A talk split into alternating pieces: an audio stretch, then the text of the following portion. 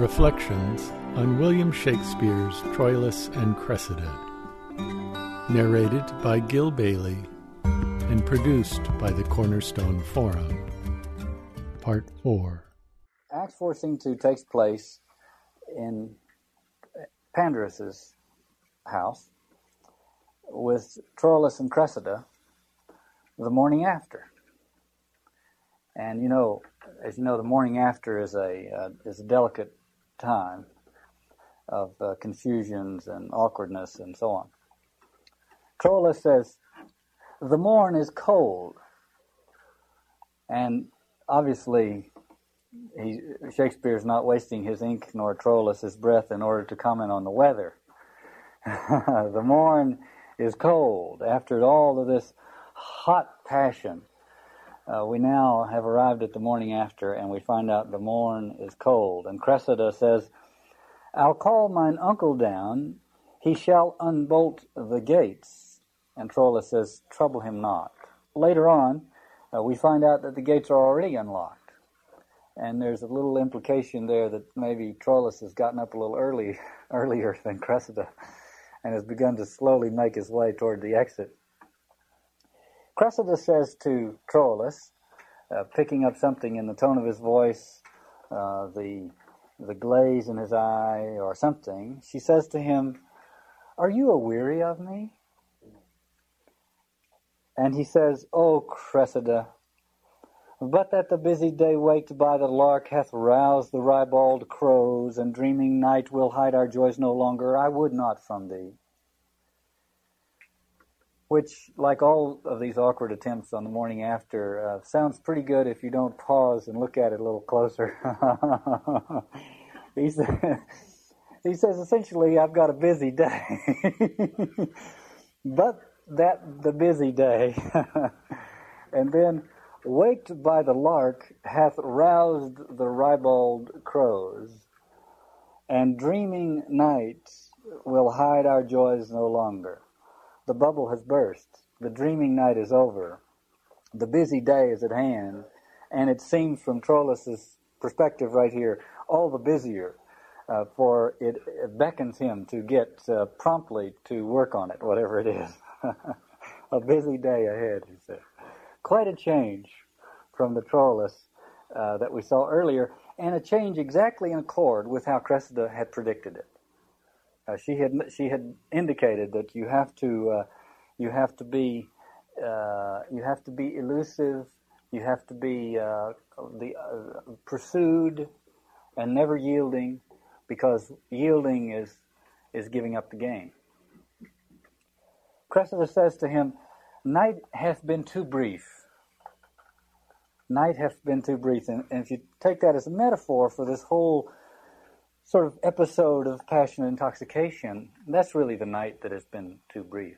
That little period of complete uh, fascination, depicted in the myth, by the way, by often by the love potion, which you take and just completely takes over you, and then it wears off at a certain point.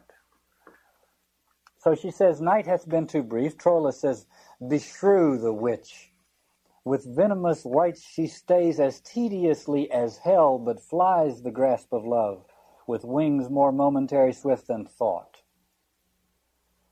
Again, convoluted language.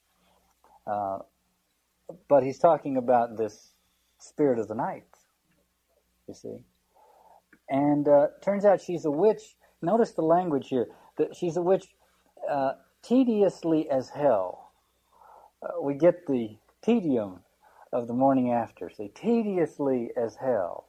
Whereas the night before, one could have lingered and lingered and lingered with absolutely no tedium. Now, there's a little tedium introduced here. Tediously as hell, but flies the grasp of love with wings more momentary swift than thought. Something has come in and robbed his passion of its very essence.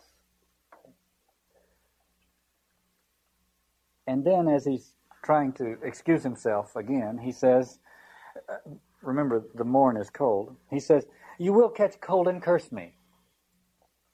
But I think the Shakespearean, obviously from the tone of the rest of the play, the Shakespearean innuendo has to do with catching something else. Catching a, social disease and blaming Troilus. See, this is what's uh, there's a this scurrilous undercurrent in the in the whole of this play. You will catch cold and curse me. And Cressida then says, Prithee, tarry. Stay a while. Prithee, tarry. You men will never tarry. What? What? Wait a minute. That sounds like somebody who's been there before. There's nothing of this before. We, we get the impression that, that Cressida is, is pure as the driven snow.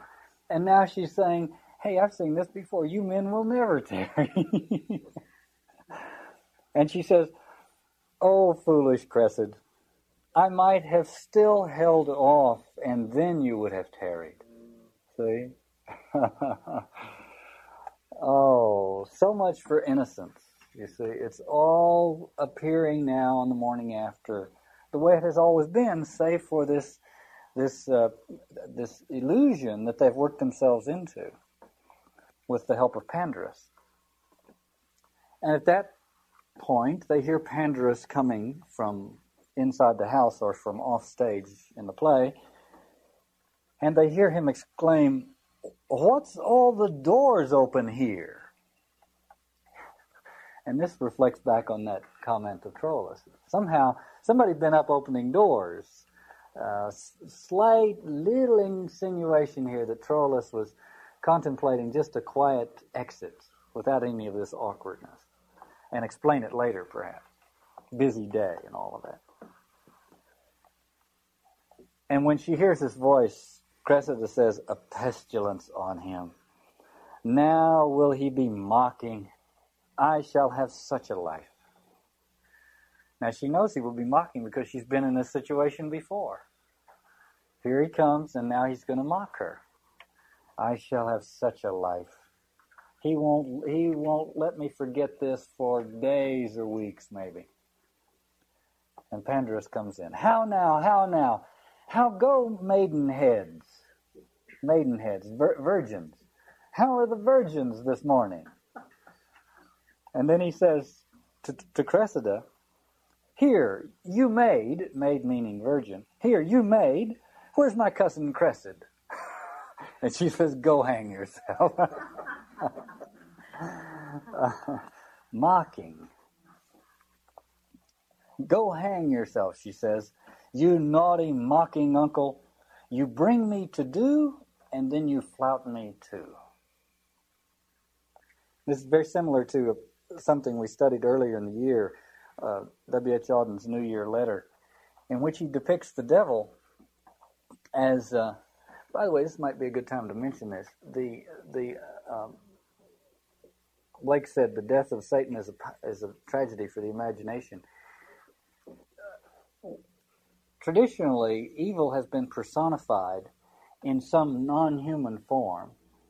And I think because, uh, not because it doesn't work its way into the world via us, but because it operates independently, seemingly independently of any one individual.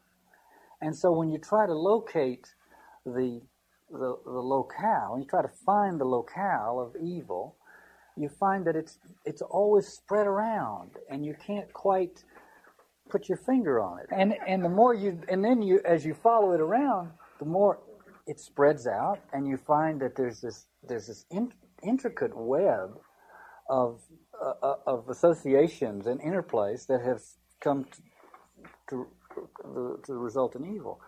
So the idea that there is some uh, that that evil has an intentionality and that it is beyond any one particular person, I think is not only a healthy one for the imagination, as William Blake said it was, but it's also also one that's true to the to the actual facts of human existence.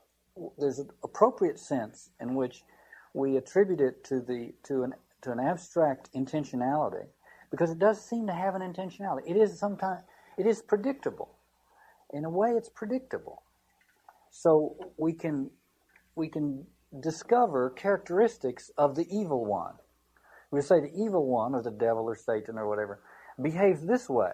And we know that he behaves this way because we've seen that pattern develop. So there's a kind of there's a kind of intentionality or pattern to the way evil works. It comes up here because uh, Auden is using the devil, talking about the devil in his poem. And he's saying, here's how the devil works. He, and now Auden was interested, he's writing this poem in 1940, he's interested in the, in the political processes of, of uh, that were producing war and chaos in Europe. And he says the way the devil works is that he finds relatively bored uh, clients and he brings them alive with political ideology which is a kind of romantic seduction. And he works them up and works them up and works them up, and then sets them loose. And the predictable course of the political utopia uh, is a kind of hellishness. And then they wake up, and it's the morning after. And in Auden's poem, the morning after these political utopias run their course is very much like a hangover. And you have these people who were the who were the uh, uh, the supporters of that political or who were the devotees of that political ideology having uh, a, a big head and a thick tongue. So he says, uh, Auden says, the devil calls at breakfast in the role of blunt but sympathetic soul. Well, how's our socialist this morning? Exactly like Pandarus here, you see interesting parallel because both of these have to do with romantic seduction that that posit in the first instance a utopia and on the morning after uh, demonstrate the facts of the situation which is something far less than a utopia so here comes the, the one who set it in set it in motion is now mocking I've rearranged the scenes a little bit to, to go through today's uh, uh, conclusion of this play. In scene four of Act Four, we're at Pandarus's house, and now uh, Troilus and uh, Cressida are. They they have learned that Cressida is being exchanged with the Greeks for Antenor, so she's having to leave uh, Troilus and, and Troy and go to the Greeks. And so this, this departure is about to take place. And he says to her, The injury of chance forcibly prevents our locked embrasures, strangles our dear vows, even in the birth of our own laboring breath. We too, that with so many thousand sighs did buy each other must poorly sell ourselves with the rude brevity and discharge of one. Injurious time, now with a robber's haste, crams his rich thievery up he knows not how. As many farewells as be stars in heaven, with distinct breath and consigned kisses to them, he fumbles up into a loose adieu, and scants us with a single famished kiss, distasted with the salt of broken tears. It's a beautiful speech. It's a beautiful speech. If you go back and read it, you find out that the rhetorical flourish of the speech is going in one direction, and at critical places, the diction is going in the opposite direction the rhetorical flourish is what you hear when you hear the speech, but when you go back, you see these strange things in here about uh, forcibly prevents our locked embrasures, strangles our dear vows, our laboring breath. The one that really gives it away, I think, is did buy each other, must poorly sell ourselves. And it concludes with fumbles up into a loose adieu and scants us with a single famished kiss. I think the diction in this speech goes against the grain of the rhetorical uh, tone. In other words, Troilus is still capable of giving a, a marvelous speech. But before Freud discovered the Freudian slips, he speaks with little tiny Freudian slips in there. Not Freudian slips exactly, but little tiny indicators of what of a different frame of mind that is underneath the official one that's being presented. One that's a little bit uh, happy to be freed of this responsibility of uh, following through after the uh, bubble has burst. And the opportunity now to, to give a, a marvelous speech and to bid Cressida farewell uh, is perfect. It's absolutely perfect for him, and we'll see how it works into his uh, his, in a sense, his his resuscitation as a Trojan warrior. Remember, it was his fascination with Cressida. The play starts. He says, "Unarmed. Why? I don't have anything to do with that fight anymore." And this is the perfect way in which he can resuscitate his warrior status. But before we leave this, uh, fumbles up into a loose adieu and scants us with a single famished kiss. You remember when we studied uh, T.S. Eliot's Wasteland, the major metaphor in the wasteland, the, the, the symptom that Eliot saw that as a symptom of the of the spiritual uh, disease of our time, spiritual crisis of our time, the symptom was the complications in the relationship, in the love relationship. And over and over and over again in the in the wasteland, Eliot points to that as a serious indication of something gone awry. So that, and and it is, I think, a a a, uh, a problem. It's the symptom, the same symptom of the same problem that Shakespeare's dealing with here, although Shakespeare's dealing with it uh, several hundred years earlier. But it's simply progressed. So we get here a very elaborate speech with little subtle innuendos indicating that really Troilus is trying to get out of the house. Uh, and and the opportunity to, to let Cressida go would be uh, would be at least subconsciously a welcome one. By the time you get to, to the wasteland, you have Eliot depicting the sexual rendezvous between the the the, the uh, typist home at tea time and the small house agent's clerk, which is which is almost purely genital, with no nothing else in between. And when it's over, instead of this, uh, instead of this uh, beautiful speech ending with a fumbles up into a loose adieu and scants us with a single famished kiss, you get from Eliot bestows one final patronizing kiss and gropes his way, finding the stairs unlit. Well, I think there's a connection here between Tro- Troilus and Cressida and what Eliot is depicting. Finding the Stairs Unlit connects also with the mention we made a couple of weeks ago of, the, of Shakespeare's long poem, The Rape of Lucrece, because in the beginning of that poem he identifies false desire with lightless fire. So when one finds the stairs unlit, that's another indication that uh, it was false desire. And it did not bring us alive, did not introduce us to the mysteries of love, but simply burst the bubble for us. Now we have a problem. Troilus and Cressida have a problem. Both of them have gotten something of a, a ride out of this passion of theirs, thanks to Pandarus.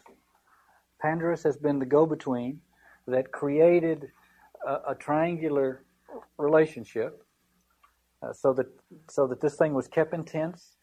Cressida uh, held Troilus at arm's length, and uh, Pandarus kept encouraging him, and so you get this obstacle to the desire and uh, hope and disappointment and the whole thing, very intense, and it works swimmingly well until it was sexually consummated. And now Pandarus is is no longer needed. He's out really out of the picture, except for some mocking voice. The the the triangular configuration has fallen apart, and you and Cressida are left individually without that. And one the thing about see here's the other thing. Uh, Girard uh, personifies, and the same way we just talked about uh, personifying the devil Girard talks about desire as though desire is a is a personification. Desire uh, will uh, never allow a disappointment to turn into a thorough critique of itself. Uh, so that uh, there's a tendency to try to, to, not to learn from this disaster, but to but to replicate it. See? The old saw about you never get enough of what you really don't want. It's very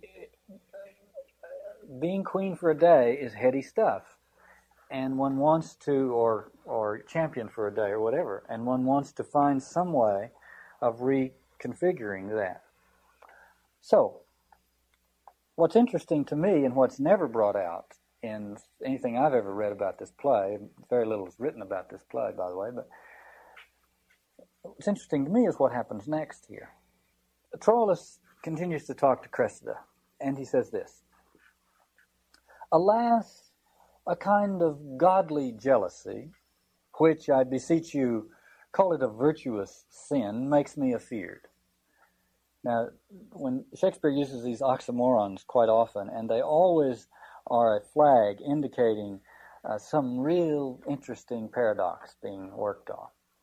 Uh, so, a godly jealousy, which is a virtuous sin.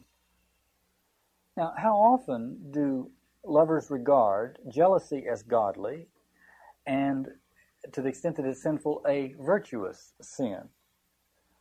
That all by itself tells us more than we care to know about the nature of the triangle because there's something about the triangle that allows me to prove my love by measuring my jealousy. It's a virtuous sin. And so when someone sees someone jealous, one says, he must be deeply in love. It tells us more than we care to know about the triangle. Now he goes on.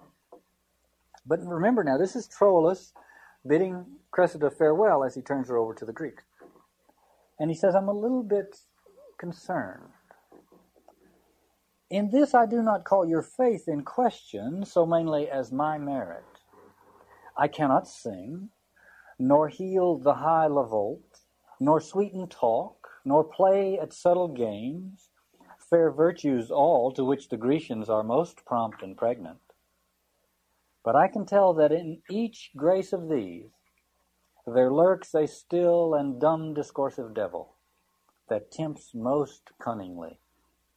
But be not tempted. Now, take a little closer look at this. This is we, we get we we get lost a little bit in the Elizabethan expression of this uh, of, of these lines. He's saying, "Well, Cressida, I've been thinking and I'm just a kind of slow country boy myself, but those Greeks, now those Greeks, they are amazing. They can sing, they can dance, they can behave like courtiers, they're noble, they're, they're beautiful. And I just thought you might want to know that. Now, what's happening here? Troilus is shuffling around, you see, looking at the tops of his shoes, talking like a hayseed, and telling Cressida about how interesting the Greeks are. He's playing, he's playing Pandarus. And Diomedes comes in with the other Greeks. Now, Troilus is going to hand over Cressida to Diomedes, the Greek, who is going to take her back to the Greek, Greek camp. As soon as Diomedes comes in, Troilus says, Welcome, Sir Diomed. Here is the lady, which for Antenor we deliver you. At the port, Lord, I'll give her to thy hand, and by the way possess thee what she is. As we walk down to the port, I'll tell you a little more about her. Now, what's going on here? Diomedes, you see, is shortly going to be his uh, in in the triangle with Troilus and Cressida, and he's going to explain to Diomedes some of the better virtues of Cressida on the way down to the point of exchange. And then he says, the next line is, entreat her fair. And by my soul, fair Greek, if e'er thou stand at mercy of my sword, name Cressid, and thy life shall be as safe as Priam is in Ilion. And all the modern uh, uh, presentations of this play, all the modern um, printings of this play that have notes, hasten to, to, to point out that when he uses the word entreat, it means treat. So that he would be saying, treat her fair. I see I absolutely no reason to eliminate the double meaning that was there in Shakespeare's time, and Shakespeare's perfectly capable of eliminating him, it himself if he didn't want it there. And many times in Shakespeare, the word entreat is used the way we would use it, meaning to petition, to invite. See? And so I think we're supposed to pick up on the double meaning of that. Troilus is saying to Diomedes, entreat her fair. I'm going to tell you some some fetching things about her as we go down to the port, and then I'm going to ask you to entreat her fair. Now, before the night of the consummation, there was this marvelous heady triangle configured, and now Pandarus has dropped out of the way, and here's Troilus getting another one going. Not just, you see, Pandarus was not a rival, but a, a go between in a straightforward way. Very often in Shakespeare, the go between becomes the rival, not only in Shakespeare, but also in, uh, in, uh, in life. There's lots of examples in literature of this, of the go between who becomes interested, you see. It doesn't happen here. Uh, but what happens is that the go between drops out and another third in the triangle is needed. And this time it's the more intense third. When, when one goes from a go between to becoming a rival or an obstacle, then it's much more intense. See, Troilus is not as intensely uh, connected with Pandarus as he's going to be with Diomedes. Because what, it, what the, the go between, pure and simple go between, is going to be replaced by an obstacle or a rival and then he's going to become intensely preoccupied with the rival. So uh, I just have a couple of uh, Girard things to share with you this morning, but here's one of them.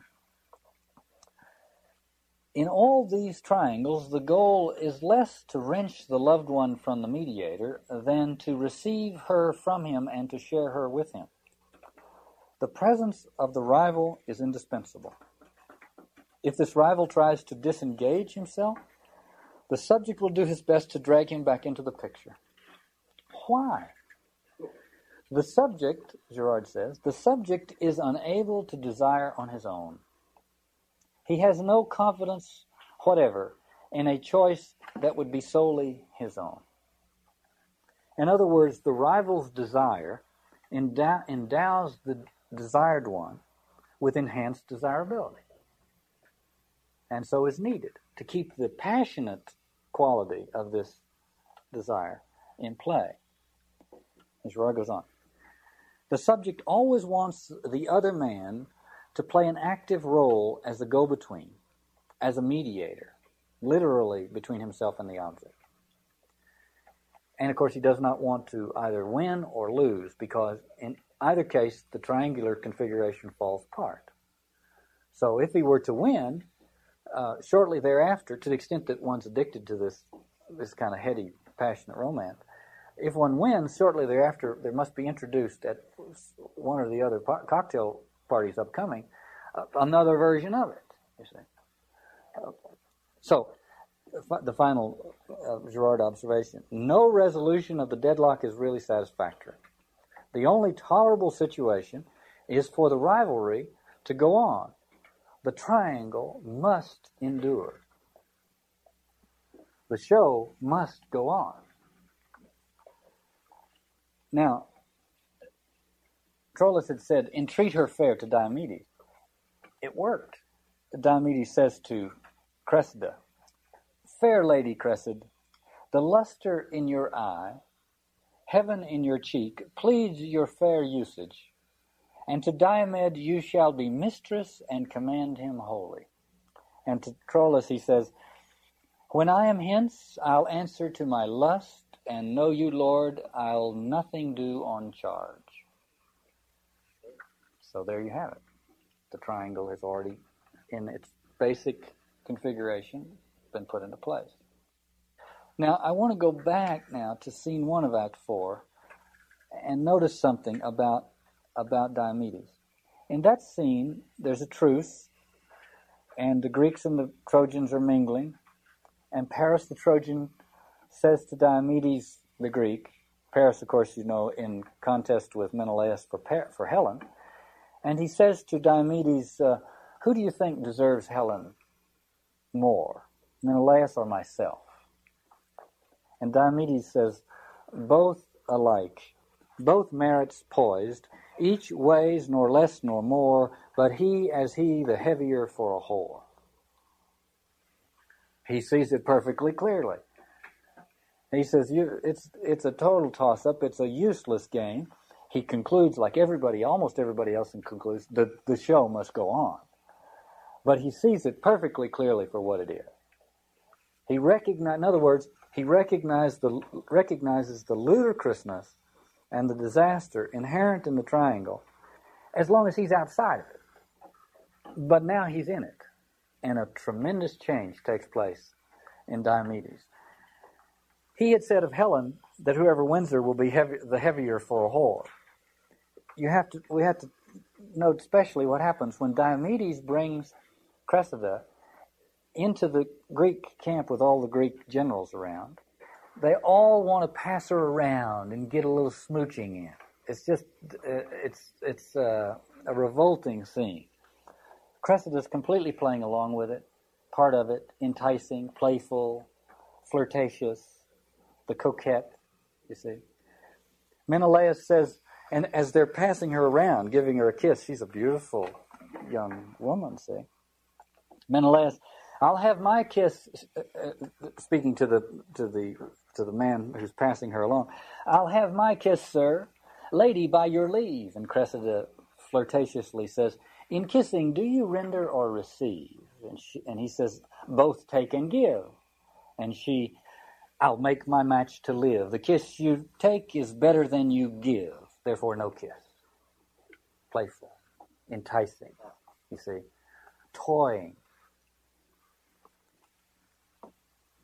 Ulysses, who is standing aside for the moment, says, There's language in her eye, her cheek, her lip, nay, her foot speaks. Her wanton spirits look out at every joint and motive of her body. She's a little seductress and really playing it up in the midst of all of this attention. Now, she has been Helen's understudy in Troy, you see. But in a sense now, I think we could, we could say we're getting the next generation. And what you get in the next generation is a further fall off of the meaning of it all. The difference, one could argue, between Helen and Cressida is that Helen remains more naive about the dark side of this whole thing than Cressida can manage to remain. Cressida has seen too much of it from slightly outside of it uh, to be completely naive. And so Cressida is more world weary in her gaming she's she knows more about it and therefore is more manipulative, uh, but at the same time it has less consequence for her. I think you could imagine this the the, the fall off here between uh, say in our society if you take the kind of popular mythology around romance that was going on in the 50s say and, uh, and, and looked at what was happening on high school and college campuses with respect to that romance. And then took a look at the late 80s and the 90s and see what kind of myth of romance is going around and what its actual consequences on high school and college campuses are. What you get is world weariness, the loss of innocence, somehow still able to go through it, uh, but the further breakdown of the distinctions and the prohibitions and taboos that delineated them produces a kind of, of a kind of subtle ennui that eats away at the passion, no matter how much energy is put into configuring it. Scene two of Act Five. It's designed so that Shakespeare can can uh, invoke whatever level of cynical comment he wants. In the foreground of this scene, uh, Cressida and Diomedes are uh, toying with each other's passions. Just behind them in the bushes is Troilus and Ulysses. And just behind them, sort of up on a knoll, is Thersites. So everybody, you have any level of comment you want on what's really going on. And Cressida is turning on the charms. She says, Sweet honey Greek, tempt me no more to folly. Tempt me no more to folly. And then she says, What would you have me do? Don't tempt me anymore. You see. And this is what we, this is the, as I've said before, this is the, the line we all want to be able to say that we said. Remember when I said, don't tempt me anymore? this is like getting it on the record. So she gets it on the record. Sweet honey Greek, tempt me no more to folly. What would you have me do? I forgot to mention this. Troilus gave Cressida his sleeve as a parting gesture, as a token of his love. And Cressida gave Troilus her glove. In Elizabethan times, the sleeve is detachable and so became a something one gives as a representative of one's arms, you see. So he gives her his sleeve, and now she's with with Diomedes. And she says, she gives the sleeve to Diomedes. And she says, You look upon that sleeve, behold it well. He loved me. See what she's doing? She said she's she is turning up the heat on this triangle. And then she says, Oh, false wench, give it me again. She snatches it back. But see, that just whets his appetite. And he says, Whose was it? And now the question, suddenly there's this question. They were having this romantic interlude, and now the attention turns to this invisible third party, invisible to Diomedes. Whose was it? He said.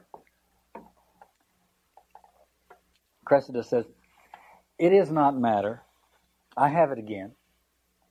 I will not meet with you tomorrow night. I prithee, Diomed, visit me no more. And Thersites from the back of the stage says, Now she sharpens. Well said, whetstone. and Diomedes, Diomedes says, I shall have it. Because now there is an object which makes it, you see, in the, in the mimetic game, the mimetic game is such a mist of nothingness that the, the presence of any kind of little object just brings everything into focus. You see, a, a, a, a kerchief, you see, or a ring, or uh, any kind of a thing. You say, now there's this object, this sleeve. I shall have it, he said. And Cressida says, What, this? what, this? after, after she has just enhanced it so much. Aye, that, he says.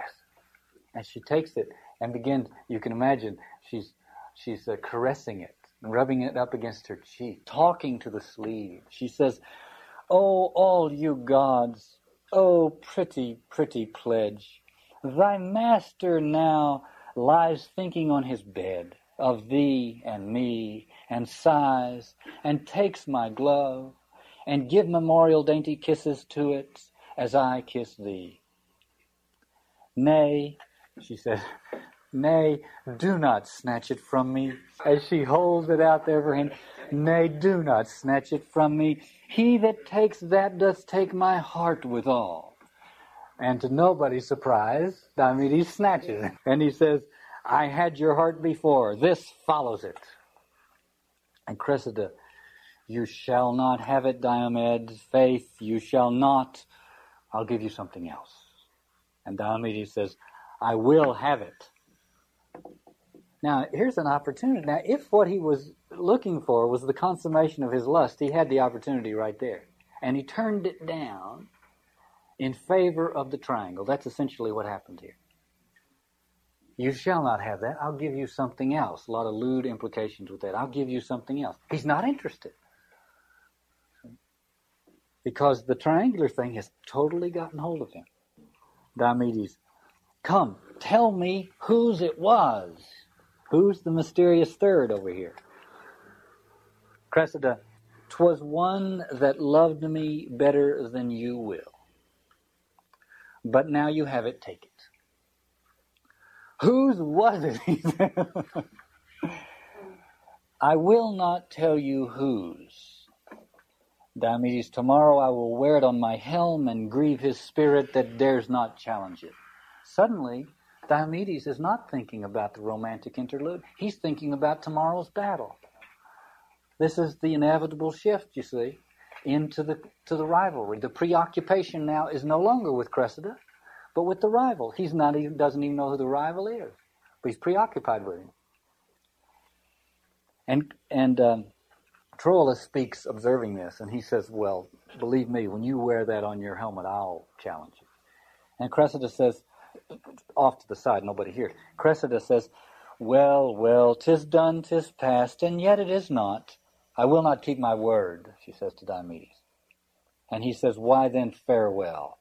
Thou shalt never mock Diomed again. And that goes too far, so Cressida has to pull it back in a little bit. You shall not go. One cannot speak a word, but straight it starts you. You're, all of a sudden, you're so touchy. What's wrong? Don't go. And Diomedes is going and coming. He doesn't know what's going on. And he says, I do not like this fooling. He's a simple sort of a guy. I do not like this fooling. Uh, shall I come for this rendezvous tomorrow? The hour, he says. And she says, I come. Oh, Jove, do come. After Diomedes and Cressida leave the stage, Ulysses and Troilus have been watching. And Troilus is beside himself with rage and passion. And Ulysses, remember, Ulysses is the one who says, her eye, her cheek, her lip, nay, her foot speak this wanton spirit out at every joint. And so he turns, it's not, nothing surprising to him, and he turns to Troilus and he says, May worthy Troilus be half attached with that which here his passion doth express, which is a way of saying, Are you are you seriously that distraught? Is this a surprise to you? Are you are, does it really bother you that much? And Troilus says, I Greek, and that shall be divulged well in characters as red as Mars, his heart inflamed with Venus. Never did young man fancy with so eternal and so fixed a soul. See what's happened? Everything has now turned, and now the triangle has turned into not the mimetic desire, but the mimetic rivalry on the threshold of becoming mimetic violence. In characters as red as Mars, his heart inflamed with Venus. Never did young man fancy with so eternal and so fixed a soul. Now, this is simply the stock Shakespearean formula. You know, Shakespeare cranked them out like he happened to be the greatest poet in the English language, but he cranked them out based on a formula. And the question is, the anthropological question is whether or not he had the right formula, whether or not he, in, in relying on that formula over and over again, he was seeing the human dilemma in a certain uh, central way. As red as Mars, his heart inflamed with Venus. That's the formula right there.